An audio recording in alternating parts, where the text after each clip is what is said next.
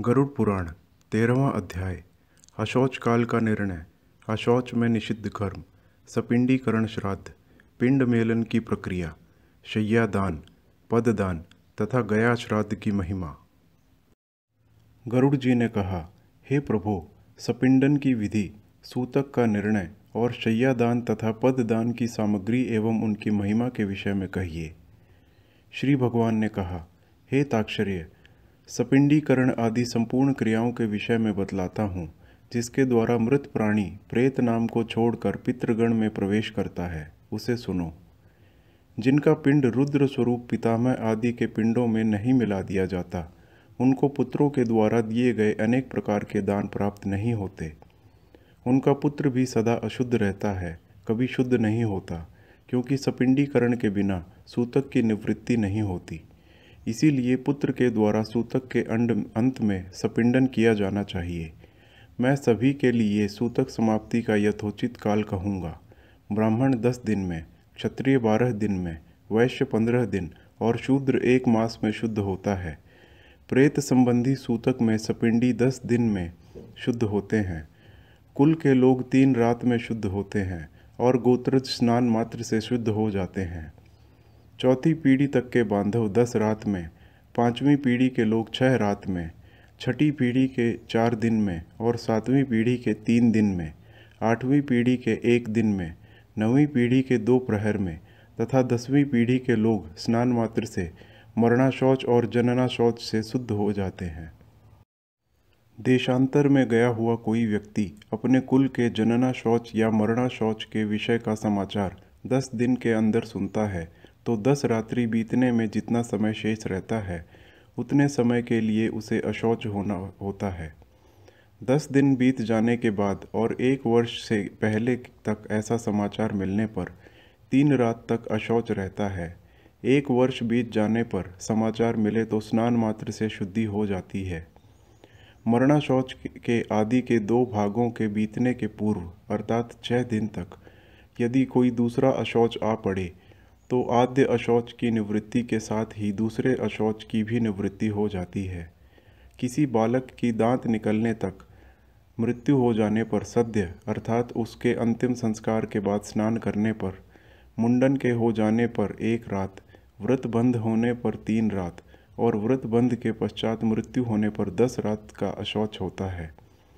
जब किसी भी वर्ण की कन्या की मृत्यु जन्म से लेकर सत्ताईस मास की अवस्था तक हो जाए तो सभी वर्णों में समान रूप से सद्य अशौच की निवृत्ति हो जाती है। इसके बाद वागदान पर्यंत एक दिन का और इसके बाद अथवा बिना वागदान के भी सयानी कन्याओं की मृत्यु होने पर तीन रात्रि का अशौच होता है, यह निश्चित है। वागदान के अनंतर कन्या की मृत्यु होने पर पितृकुल और वरकुल दोनों का तीन दिन का तथा कन्यादान हो जाने पर केवल पति के ही कुल में अशौच होता है। छः मास के अंदर गर्भस्त्राव हो जाने पर जितने माह का गर्भ होता है, उतने ही दिनों में शुद्धि होती है। इसके बाद, अर्थात छः माह के बाद गर्भस्त्राव हो तो उस स्त्री को अपनी जाति के अनुरूप अशौच होता है। गर्भपात होने पर सपिंड की सद्य शुद्धि हो जाती है। कलयुग में जनना शौच और मरणो शौच से सभी वर्णों की दस दिन में शुद्धि हो जाती है, ऐसा शास्त्र का निर्णय है। मरना शौच में आशीर्वाद, देव पूजा, आगंतुक के स्वागार्थ उठना, अभिवादन, पलंग पर शयन अथवा किसी अन्य का स्पर्श नहीं करना चाहिए। इसी प्रकार मरना शौच में संध्या, दान, जप, होम, स्वाध्याय, पितृतर्पण, ब्राह्मण भोजन एवं व्रत नहीं करना चाहिए। जो व्यक्ति सूतक में नित्य नैमित्तिक अथवा काम्य कर्म करता है, उसके द्वारा पहले किए गए नित्य नैमित्तिक अथवा आदि कर्म विनष्ट हो जाते हैं। ब्रह्मचारी, मंत्रपूत, अग्निहोत्री ब्राह्मण, ब्रह्मनिष्ठ, यति और राजा, इन्हें सूतक नहीं लगता। विवाह, उत्सव अथवा यज्ञ में मरना शौच हो जाने पर उस अशौच की प्रवृत्ति के पूर्व बनाया हुआ अन्न भोजन करने योग्य होता है, ऐसा मनु ने कहा है। सूतक न जानने के कारण जो व्यक्ति सूतक वाले घर से अन्न आदि कुछ ग्रहण करता है वह दोषी नहीं होता, किंतु याचक को देने वाला दाता दोष का भागी होता है। जो सूतक को छिपाकर ब्राह्मण को अन्न देता है, वह दाता तथा सूतक को जानकर भी जो ब्राह्मण सूतकान्न का भोजन करता है, वो दोनों ही दोषी होते हैं। इसलिए सूतक से शुद्धि प्राप्त करने के लिए पिता का सपिंडन श्राद्ध करना चाहिए, तभी वह मृतक पितृगणों के साथ पितृलोक में जाता है। तत्वदर्शी मुनियों ने बारहवें दिन में तीन पक्ष में छः मास में, अथवा एक वर्ष पूर्ण होने पर सपिंडीकरण कहा है। हे ताक्षर्य मैं तो शास्त्र धर्म के अनुसार चारों वर्णों के लिए बारहवें दिन ही सपिंडीकरण करने के लिए कहता हूँ। कलयुग में धार्मिक भावना के अनित्य होने से, पुरुषों की आयु क्षीण होने से और शरीर की अस्थिरता के कारण बारहवें दिन ही सपिंडीकरण कर लेना प्रशस्त है। गृहस्थ के मरने पर व्रत बंध, उत्सव आदि, व्रत उद्यापन तथा विवाह आदि कृत नहीं होते। जब तक पिंड मेलन नहीं होता, अर्थात पितरों में पिंड मिला नहीं दिया जाता या सपिंडीकरण श्राद्ध नहीं हो जाता, तब तक उसके यहाँ से भिक्षु भिक्षा भी ग्रहण नहीं करता, अतिथि उसके यहाँ सत्कार ग्रहण नहीं करता और नित्य नैमित्तिक कर्मों का भी लोप रहता है। कर्म का लोप होने से दोष का भागी होना पड़ता है, इसीलिए चाहे निरिग्निक हो या साग्निक बारहवें दिन सपिंडन कर देना चाहिए। सभी तीर्थों में स्नान आदि करने और सभी यज्ञों का अनुष्ठान करने से जो फल प्राप्त होता है, वही फल बारहवें दिन संपिंडन करने से प्राप्त होता है। अतः स्नान करके मृत स्थान में गोमय से लेपन करके पुत्र को शास्त्रोक्त विधि से सपिंडन श्राद्ध करना चाहिए। पाद्य, अर्घ्य, आचमनीय आदि से विश्व देवों का पूजन करे और असदगति के पितरों के लिए भूमि में विकिर देकर हाथ पाँव धोकर पुनः आचमन करे। तब वसु, रुद्र और आदित्य स्वरूप पिता, पितामह तथा प्रपितामह को क्रमशः एक एक अर्थात तीन पिंड प्रदान करे और चौथा पिंड मृतक को प्रदान करे। चंदन तुलसी पत्र धूप दीप, सुंदर भोजन, तांबूल, सुंदर वस्त्र तथा दक्षिणा आदि से पूजन करे। तदंतर सुवर्ण की शालाका से प्रेत के पिंड को तीन भागों में विभक्त करके पितामह आदि के पिंडों में पृथक पृथक उसका मेलन करे। अर्थात एक भाग पितामह के पिंड में, दूसरा भाग प्रपितामह के पिंड में, तथा तीसरा भाग वृद्ध प्रपितामह के पिंड में मिलाए। हे ताक्षर्य, मेरा मत है कि माता के पिंड का मेलन पितामही आदि के पिंड के साथ और पिता के पिंड का मेलन पितामह आदि के पिंड के साथ करके सपिंडीकरण श्राद्ध संपन्न करना चाहिए। जिसके पिता की मृत्यु हो गई हो और पितामह जीवित हो, उसे प्रपितामह आदि पूर्व पुरुषों को तीन पिंड प्रदान करना चाहिए और पितृपिंड को तीन भागों में विभक्त करके प्रपितामह आदि उन्हीं के साथ मेलन करे। माता की मृत्यु हो जाने पर पितामही जीवित हो तो माता के सपिंडन श्राद्ध में भी पितृ सपिंडन की भांति प्रपितामही आदि के मातृपिंडन का मेलन करना चाहिए। अथवा पितृपिंड को विष्णु जी में और मातृपिंड को महालक्ष्मी पिंड में मिलाए। पुत्रहीन स्त्री का सपिंडन आदि श्राद्ध उसके पति को करना चाहिए और उसका सपिंडीकरण उसकी सास आदि के साथ होना चाहिए। एक मतानुसार विधवा स्त्री का सपिंडीकरण पति श्वशुर और वृद्ध श्वशुर के साथ करना चाहिए। हे ताक्षर्य यह मेरा मत नहीं है। विधवा स्त्री का सपिंडन पति के साथ होने योग्य है। हे काश्यप यदि पति और पत्नी एक ही चिता पर आरूढ़ हुए हों तो तृण को बीच में रखकर श्वशुर आदि के पिंड के साथ स्त्री के पिंड का मेलन करना चाहिए। एक चिता पर माता पिता का दाह संस्कार किए जाने पर एक ही पुत्र पहले पिता के उद्देश्य से पिंडदान आदि करके स्नान करे, तदंतर अपनी सती माता का पिंडदान करके पुनः स्नान करे। यदि दस दिन के अंतर्गत किसी सती ने अग्नि प्रवेश किया है तो उसका शैयादान और सपिंडन आदि कृत्य उसी दिन करना चाहिए, जिस दिन पति का किया जाए। हे गरुड़, सपिंडीकरण करने के अनंतर पितरों का तर्पण करे, और इस क्रिया में वेद मंत्रों से मंत्रों से समन्वित स्वाधाकार का उच्चारण करें। इसके पश्चात अतिथि को भोजन कराए और हंतकार प्रदान करे। ऐसा करने पर पितर, मुनिगण, देवता तथा दानव तृप्त होते हैं। भिक्षा एक ग्रास के बराबर होती है। पुष्कल चार ग्रास के बराबर होता है और चार पुष्कलों अर्थात सोलह ग्रास का एक हंतकर होता है। सपिंडीकरण में ब्राह्मणों के चरणों की पूजा चंदन अक्षत से करनी चाहिए और पितरों की अक्षय तृप्ति के लिए ब्राह्मण को दान देना चाहिए। वर्ष भर जीविका का निर्वाह करने योग्य घृत, अन्न, सुवर्ण, रजत, सुंदर गौ, अश्व, गज, रथ और भूमिका आचार्य को दान करना चाहिए। इसके बाद स्वस्ति वाचन पूर्वक मंत्रों से कुमकुम, अक्षत और नैवेद्यादि के द्वारा ग्रहों, देवी और विनायक की पूजा करनी चाहिए।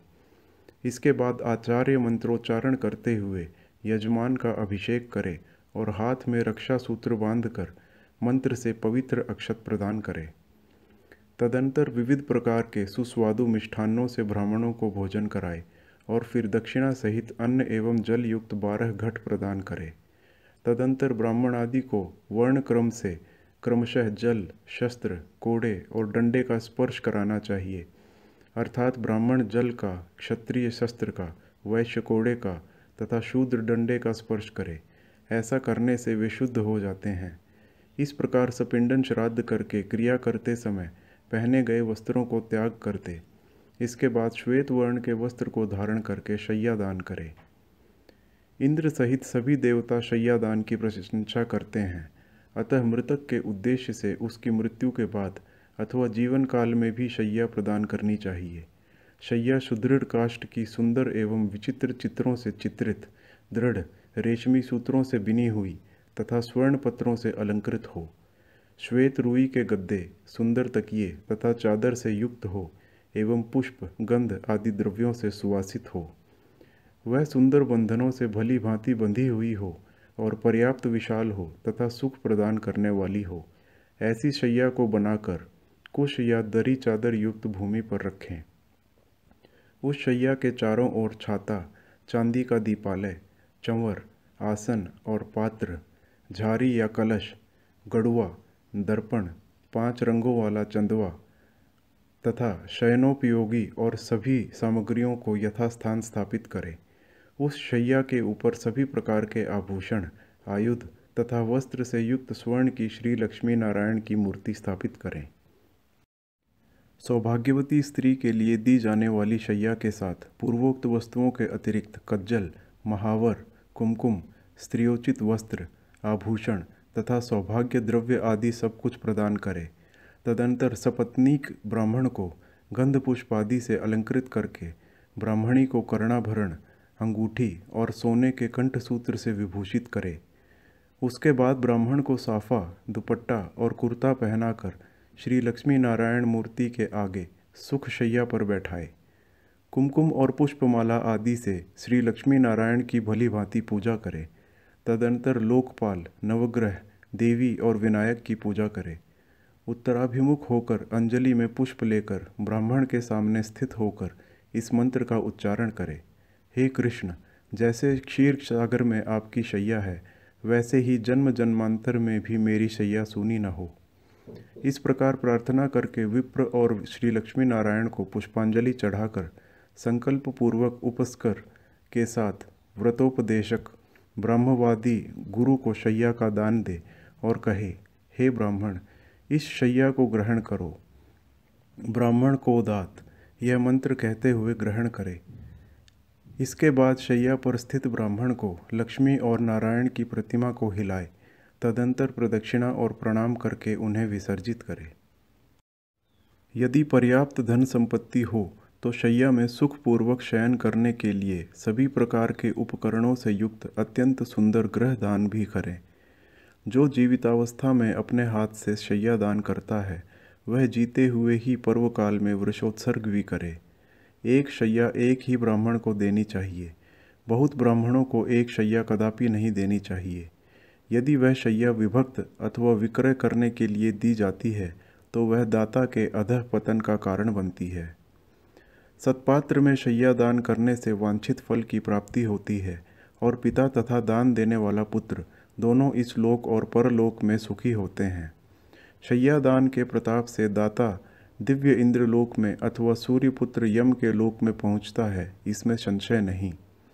श्रेष्ठ विमान पर आरूढ़ होकर अप्सरा गणों से सेवित दाता, प्रलय पर्यंत आतंक रहित होकर स्वर्ग में स्थित रहता है। सभी तीर्थों में तथा सभी पर्व दिनों में जो भी पुण्य कार्य किए जाते हैं, उन सभी से अधिक पुण्य शैयादान के द्वारा प्राप्त होता है। इस प्रकार पुत्र को शैयादान करके पद दान देना चाहिए। पद दान के विषय में मैं तुम्हें यथावत बतलाता हूँ। सुनो। छाता, जूता, वस्त्र, मुद्रिका, कमंडल, आसन तथा पंचपात्र, ये सात वस्तुएँ पद कही गई हैं। दंड, ताम्रपत्र, कच्चा अन्न, भोजन अर्घ्य पात्र और यज्ञोपवीत को मिलाकर पद की संपूर्णता होती है। इस प्रकार शक्ति के अनुसार तेरह पद दानों की व्यवस्था करके बारहवें दिन तेरह ब्राह्मणों को पर दान करना चाहिए। इस पददान से धार्मिक पुरुष सदगति को प्राप्त होते हैं। यम मार्ग में गए हुए जीवों के लिए पददान सुख प्रदान करने वाला होता है। वहाँ यम मार्ग में अत्यंत प्रचंड घाम होता है, जिससे मनुष्य जलता है। छाता दान करने से उसके सिर पर सुंदर छाया हो जाती है। जो जूता दान करते हैं, वे अत्यंत कंटकाकीर्ण यमलोक के मार्ग में अश्व पर चढ़कर जाते हैं। हे खेचर यम मार्ग में शीत, गर्मी और वायु से अत्यंत घोर कष्ट मिलता है। वस्त्र दान के प्रभाव से जीव सुखपूर्वक उस मार्ग को तय कर लेता है। यम के मार्ग में महाभयंकर और विकराल तथा काले और पीले वर्ण के यमदूत मुद्रिका प्रदान करने से जीव को पीड़ा नहीं देते हैं। कमंडलू का दान करने से अत्यंत धूप से परिपूर्ण वायु रहित और जल विहीन यम मार्ग में जाने वाला वह प्यासा जीव प्यास लगने पर जल पीता है। मृत व्यक्ति के उद्देश्य से जो ताम्र का जल पात्र देता है, उसे एक हज़ार प्रपादान का फल अवश्य ही प्राप्त होता है।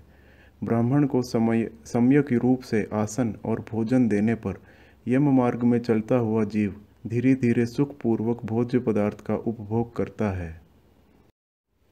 इस प्रकार सपिंडन के दिन विधान पूर्वक दान दे करके बहुत से ब्राह्मणों को तथा चांडाल आदि को भी भोजन देना चाहिए। इसके बाद वर्ष के पूर्व ही बारहवें दिन सपिंडन करने पर भी प्रत्येक मास जल कुंभ और पिंड दान करना चाहिए। हे खग, प्रेत कार्य को छोड़कर अन्य किसी कर्म का पुनः अनुष्ठान नहीं किया जाता, किंतु प्रेत की अक्षय तृप्ति के लिए पुनः पुनः पिंडदान आदि करना चाहिए।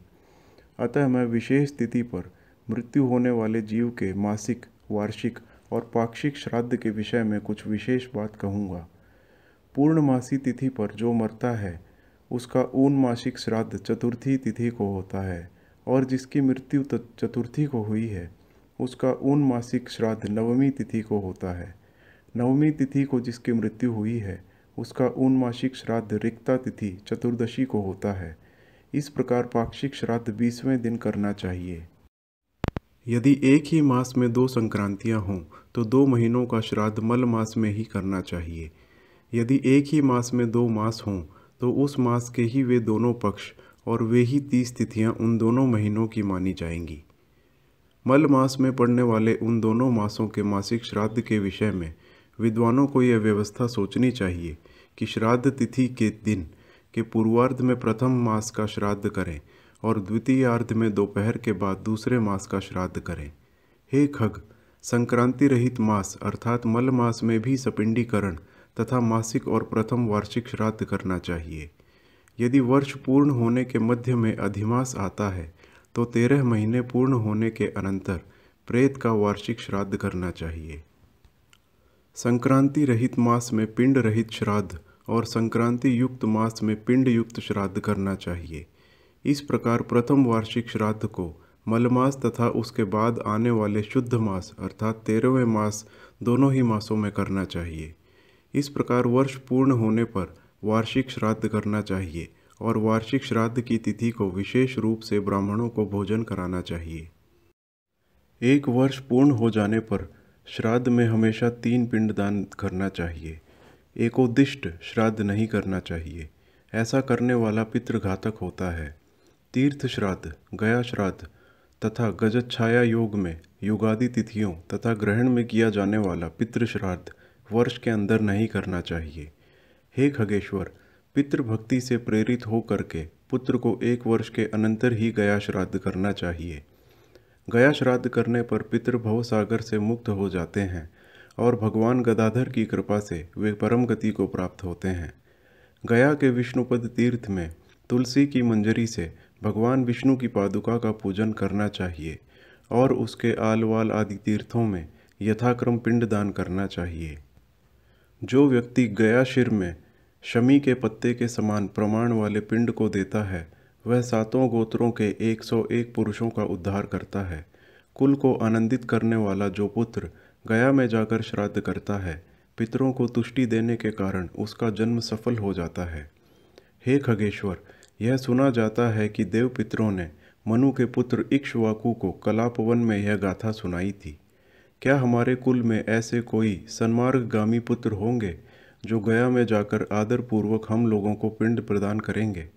हे ताक्षर्य, इस प्रकार जो पुत्र पितरों की आमुष्मिक क्रिया करता है, वह सुखी होकर कौशिक के पुत्रों की भांति मुक्त हो जाता है। हे ताक्षर्य भरद्वाज के सात पुत्र गोवध करके भी सात जन्म परंपराओं को भोग करके पितरों के प्रसाद से मुक्त हो गए। कौशिक के वे सातों पुत्र प्रथम जन्म में दशाण देश में सात व्याधों के रूप में उत्पन्न हुए थे। इसके बाद अगले जन्म में वे कालंजर पर्वत पर मृग के रूप में उत्पन्न हुए। फिर शरद द्वीप में चक्रवाक के रूप में उनकी उत्पत्ति हुई। अगले जन्म में मानसरोवर में हंस के रूप में उत्पन्न हुए। वे ही कुरुक्षेत्र में वेद पारगामी ब्राह्मण के रूप में उत्पन्न हुए और पितरों के प्रति भक्तिभाव रखने के कारण वे ब्राह्मण पुत्र मुक्त हो गए। इसीलिए पूरे प्रयत्न से मनुष्य को पितृभक्त होना चाहिए। पितृभक्ति के कारण मनुष्य इस लोक तथा परलोक में भी सुखी होता है। हे ताक्षर्य, यह सब और दुदैहिक क्रिया हमने तुमसे कही। यह कृत्य पुत्र की कामना को पूर्ण करने वाला पुण्यप्रद तथा पिता को मुक्ति प्रदान करने वाला है। जो कोई निर्धन मनुष्य भी इस कथा को सुनता है वह भी पाप से मुक्त होकर पितरों के निमित्त दिए जाने वाले दान का फल प्राप्त करता है।